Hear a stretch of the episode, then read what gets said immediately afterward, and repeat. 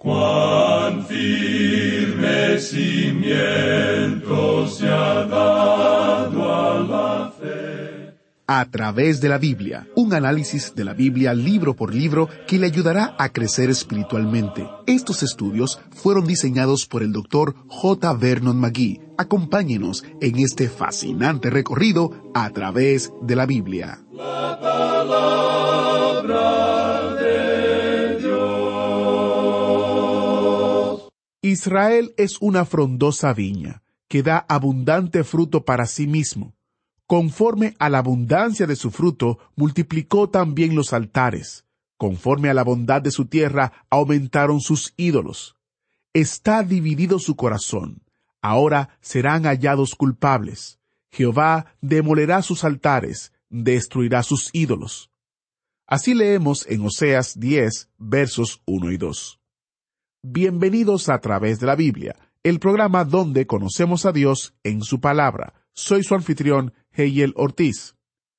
Nuestro recorrido en el autobús bíblico nos ha traído a Oseas capítulo 10 y llegaremos al inicio del capítulo 11. Si usted aún no tiene su Biblia, le recomiendo que la busque y la utilice porque en pocos minutos iniciaremos nuestro estudio bíblico con el maestro Samuel Montoya. Antes de iniciar, comparto con ustedes este testimonio que recibimos de Julia. Ella nos dice, Yo no recuerdo, mis amados hermanitos, cuando por primera vez escuché en la radio Nueva Vida de Los Ángeles, California, y me gustó mucho, y desde entonces a diario los escucho por medio de mi iPad. La palabra de Dios que ustedes imparten con tanto amor y entusiasmo cada día penetra en lo más íntimo de mi ser y en los momentos difíciles que estoy pasando. Tanto mi familia como yo, el escuchar hoy la enseñanza, ella es mi medicina, mi fortaleza, mi esperanza, mi consuelo, que aunque me tambaleo a veces porque le doy cabida a mis pensamientos o emociones, ella es lámpara a mis pies y lumbrera a mi camino que no me deja caer en un estado de angustia, sino que me levanta para seguir enfocándome en las bendiciones que me rodean y no quedarme parada en las circunstancias. Los amo y bendigo en el poderoso nombre de Jesús. Qué maravilloso testimonio. ¿Quiere usted compartir su testimonio con nosotros? Escríbanos un correo a atv@transmundial.org, atv@transmundial.org o en nuestro sitio web a través de la biblia.org barra testimonios. Gracias Julia por compartirlo. ¿Qué tal si iniciamos nuestro tiempo en oración? Padre Celestial, te damos gracias porque es maravilloso escuchar lo que solo tu palabra puede hacer. Mientras estudiamos hoy, te pedimos que tu palabra llegue a lo profundo de nuestros corazones, disierna nuestras intenciones y motivaciones, y que seamos purificados por ella. En el nombre de Jesús te lo pedimos. Amén. Y ahora iniciamos nuestro recorrido bíblico de hoy con las enseñanzas del Dr. Magui en la voz de nuestro maestro Samuel Montoya. Continuamos hoy nuestro viaje por el capítulo diez de la profecía de Oseas, y nos estamos acercando ya al final de este pequeño libro. Aún estamos tratando con el tema del juicio, es decir, Oseas estaba sintetizando la época de la cautividad del reino del norte, cuando ellos fueron llevados por Asiria a la cautividad. En este capítulo diez nuevamente presenta él de una manera muy clara que Israel va a ser sacada de la tierra, e Israel será un lugar vacío, según lo comprendemos nosotros. Vimos eso en nuestro programa anterior, como lo decía el Evangelio según San Juan, capítulo quince, versículo uno. Y aquí dice que Israel es una viña frondosa. Bien, el Señor Jesucristo dijo, Yo soy la vid verdadera, lo que indica que ellos ya no iban a adorar más a través del templo, sino que deberían ir por medio de él al Dios vivo y verdadero. Israel es una frondosa viña que da abundante fruto para sí mismo, sencillamente quiere decir que la viña estaba derramando su fruto y que esa prosperidad los estaba ensegueciendo en cuanto a la verdadera condición en la que se encontraban. También sugerimos que Dios había enseguecido a algunas naciones con una prosperidad y un poder al final de la Segunda Guerra Mundial, mientras que otras naciones estaban sufriendo. Entonces, esas naciones que habían tenido cierta prosperidad se convirtieron en grandes naciones. y deberían haber sido un ejemplo, pero no hicieron lo que debieron haber hecho, haber enviado Biblias a otros lugares y también misioneros. Fue la Biblia lo que hizo que algunas de esas naciones llegaran a ser grandes naciones. Pero ahora se están apartando de sus enseñanzas, son ignorantes en cuanto a Dios, y Dios juzga eso. Amigo oyente, esta no es una conclusión pesimista, esta es una conclusión lógica, observando lo que ha ocurrido en el pasado. Y hay muchas naciones hoy que están en la ruina y en los escombros de esta tierra, y eso es consecuencia del juicio de Dios sobre ellos. Ahora en el versículo dos del capítulo diez leemos Está dividido su corazón. Ahora serán hallados culpables. Jehová demolerá sus altares, destruirá sus ídolos. El corazón de ellos está dividido. En realidad ellos adoraban a Dios, no dice que no lo hacían. Y muchas personas en Jerusalén iban a ese lugar en los días de fiesta, como lo habían hecho anteriormente, y estaban adorando a Dios. Ellos hacían mucho esto, pero luego regresaban e iban a adorar al becerro de oro y adoraban a Baal. Así es que su corazón estaba dividido. Iban en una dirección un día y luego iban en otra dirección al día siguiente. Y esa es la condición que menciona Santiago. Él dice en el capítulo uno, versículo ocho de su epístola, El hombre de doble ánimo es inconstante en todos sus caminos. Creemos que esa es la razón por la cual uno encuentra tanta inconsistencia en la vida de los hombres que actúan en público. Hablan de una cosa de este lado de la boca y luego dicen otra cosa del otro lado de la boca. Se dice que cuando hablan en privado utilizan un lenguaje de lo más soez, pero luego cuando tienen que hablar en público hablan de una manera muy amable, muy bella, hasta citando versículos de la Biblia. Parecerían angelitos que están dirigiendo la palabra al público. Amigo oyente, el corazón de ellos está dividido. Y esto, amigo oyente, también es una realidad en muchas de las iglesias. Uno no puede ir a la iglesia el domingo y decir al Dios eterno alabad, y luego durante la semana tomar su nombre en vano y condenar todo lo que está ante nuestros ojos. Amigo oyente, esa clase de vida en el día de hoy es la clase de vida que trajo juicio y castigo contra esta gente.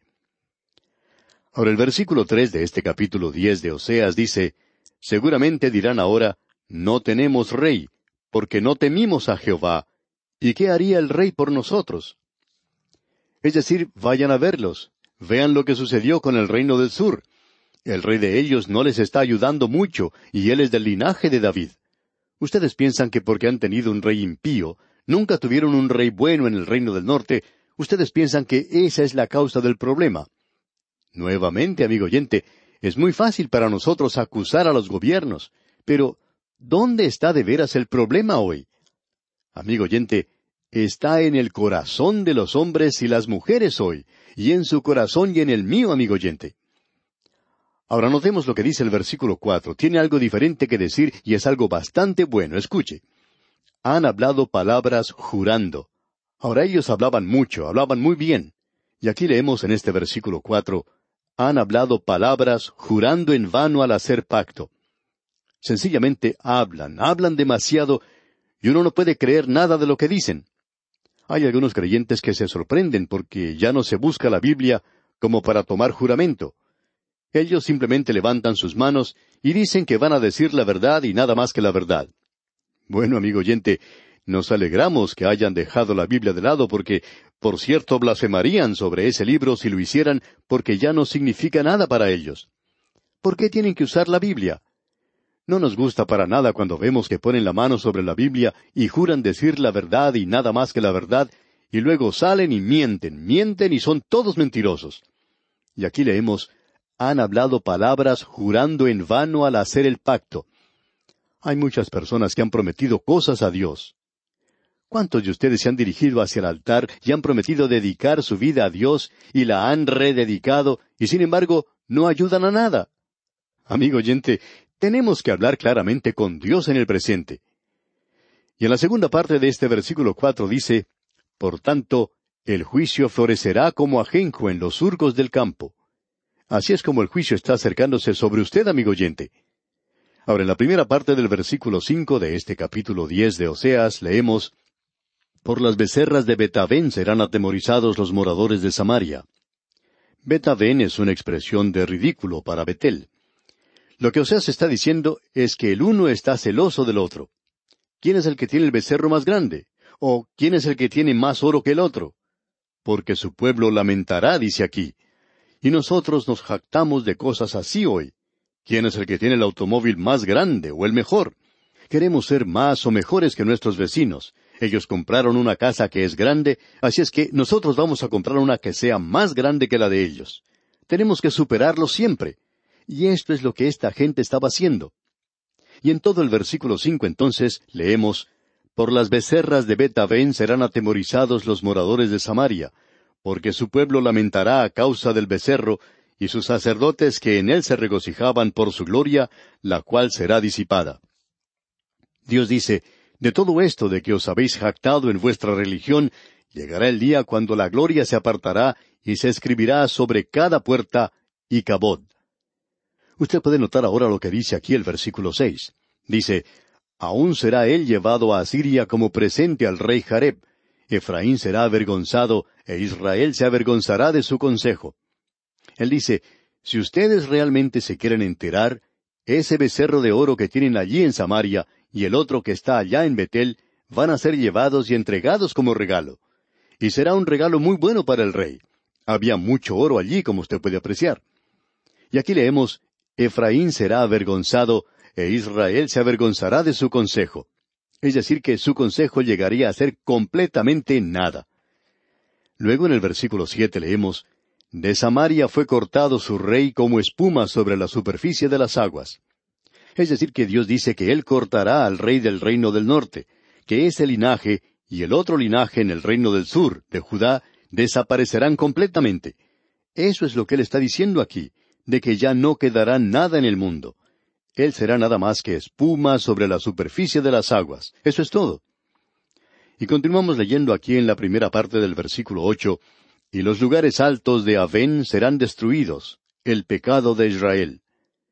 Es decir, que ellos están adorando toda clase de ídolos. Como ya hemos dicho anteriormente, ellos colocaban un lugar donde adorar en cada sitio elevado. Y aquí en la segunda parte de este versículo ocho leemos Crecerá sobre sus altares espino y cardo, y dirán a los montes, Cubridnos, y a los collados, Caed sobre nosotros. El castigo se acerca. Ese es el juicio, digamos de paso, que vendrá durante el período de la gran tribulación también. Luego continuamos leyendo en el versículo nueve, Desde los días de Gabá has pecado, oh Israel. Allí estuvieron. No los tomó la batalla en Gabá contra los inicuos. Usted recordará que eso ocurrió cuando Josué pidió que el sol se detuviera en su lugar. Él en realidad no necesitaba más sol. Si usted ha estado alguna vez en aquel lugar y ha visto cómo es el sol, entonces se dará cuenta que no hace falta más luz solar.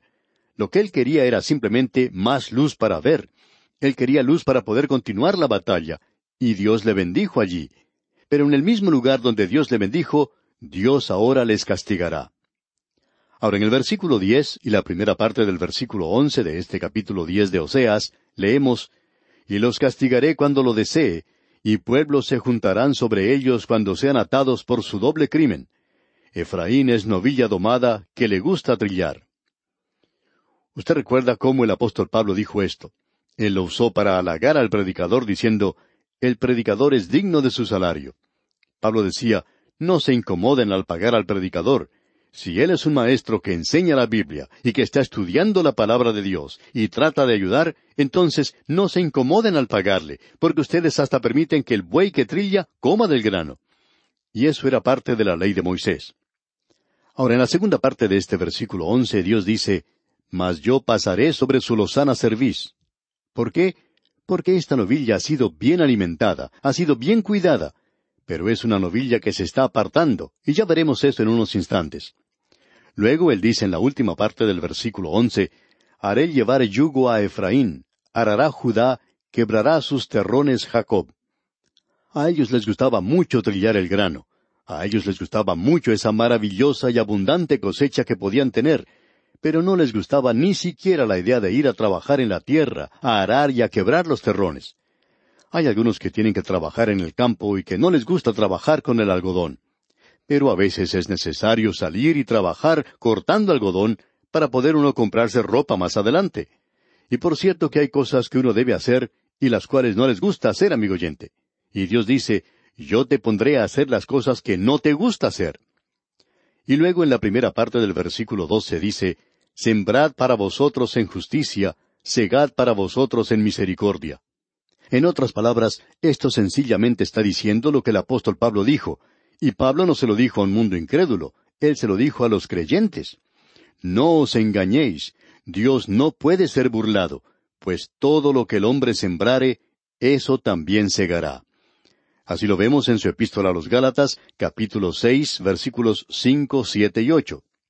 Ahora aquí en el versículo doce de este capítulo diez de Oseas, leemos Sembrad para vosotros en justicia, segad para vosotros en misericordia, haced para vosotros barbecho, porque es el tiempo de buscar a Jehová, hasta que venga y os enseñe justicia. Ustedes siembran en justicia y cualquier cosa que siembren, eso recogerán, recibirán justicia. Es imposible vivir hoy, amigo oyente, según las normas de Satanás y esperar recoger una recompensa de parte de Dios. Ningún creyente puede esperar eso tampoco.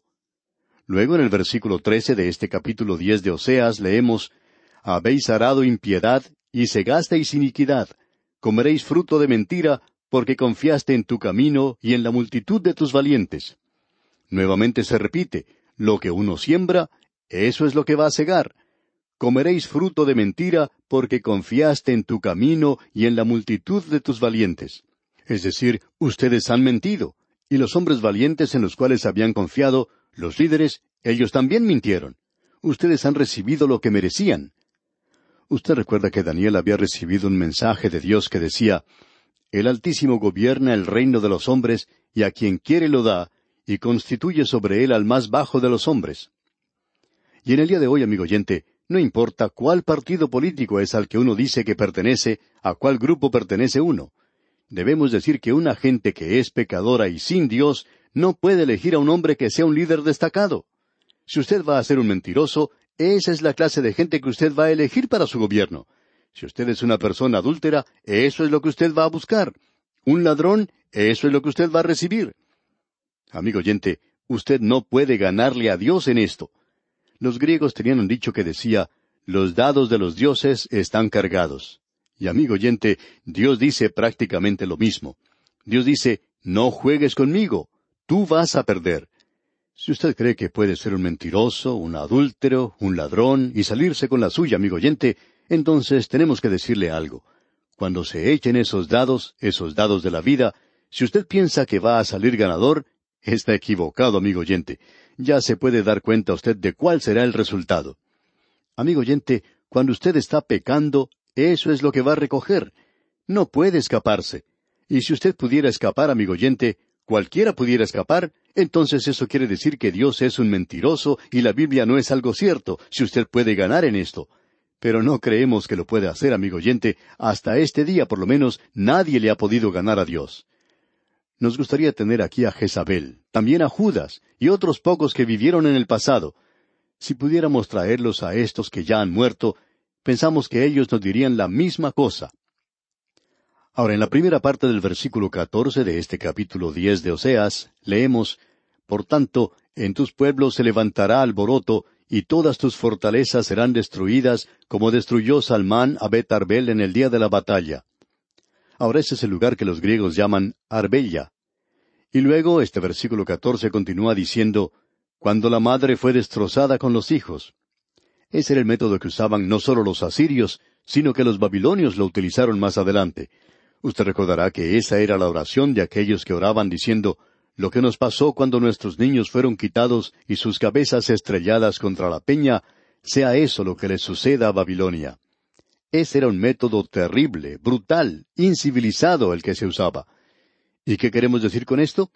Los terribles crímenes que tienen lugar en nuestros propios días, causados por aquellos que están bajo el efecto de las drogas o la nueva moralidad, no es nada diferente, amigo oyente, a lo que estos paganos hacían, tomando a una criatura y arrojándola contra las rocas.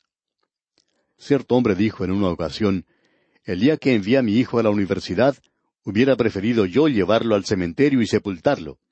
Es decir, que hubiera sido mejor si cuando era niño se le hubiera quebrado la cabeza en algún rito pagano del pasado. Pero los paganos del presente están siendo aprobados por muchos. Amigo oyente, ya nos encontramos bien avanzados en el camino que han recorrido otras naciones. Ahora el versículo quince de este capítulo diez de Oseas dice, Así hará a vosotros Betel por causa de vuestra gran maldad. A la mañana será del todo cortado el rey de Israel. Eso pasó cuando vinieron los asirios, y de la noche a la mañana ellos fueron llevados a la esclavitud en Asiria. Llegamos ahora al capítulo once, y aquí una vez más podemos ver que Israel da las espaldas a Dios. Debe ser juzgada, pero Dios no lo quiere abandonar. ¿Sabe por qué? Porque Dios les ama. El énfasis hasta ahora ha sido en la desobediencia del pueblo de Dios. Pero aquí se nos presenta algo un poco diferente. ¿Sabe usted lo que es todo eso? Es el amor de Dios. ¿Y cuán maravilloso es? Comenzamos ahora con un versículo que quizás sea un poco extraño. El versículo primero de este capítulo once. Escuche usted. Cuando Israel era muchacho, yo lo amé, y de Egipto llamé a mi hijo. Esto nos habla en primer lugar de la nación de Israel. No hay ninguna duda en cuanto a eso. Y la verdad es que nos habla de una relación muy allegada. Va hacia el pasado, cuando Dios dijo, Israel como una nación era mi hijo, y yo le saqué de Egipto.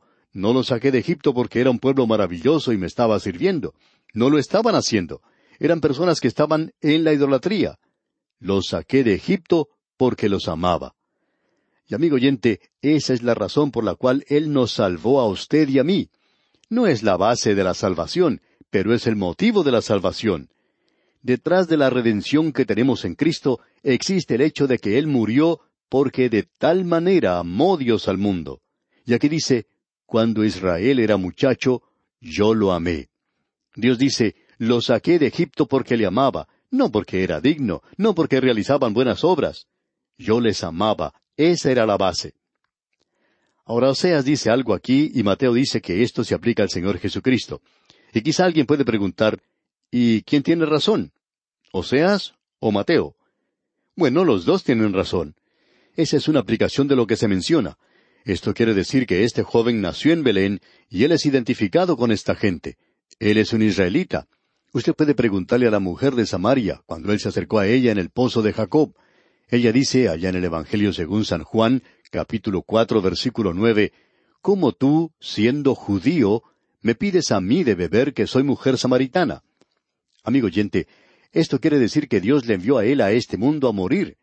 Y allá en la seguridad de Egipto, porque allí fue llevado cuando era un bebé, Dios dice, llévenle de regreso a aquella tierra, la tierra donde él debe morir, porque para eso vino. Tiene que llevarlo de regreso al peligro, tiene que llevarlo de nuevo a Nazaret. Él crecerá en Nazaret y Él morirá en esa cruz. Él es identificado con su pueblo y Él es identificado con la humanidad, con usted y conmigo hoy. Porque de tal manera amó Dios al mundo que ha dado a su Hijo unigénito.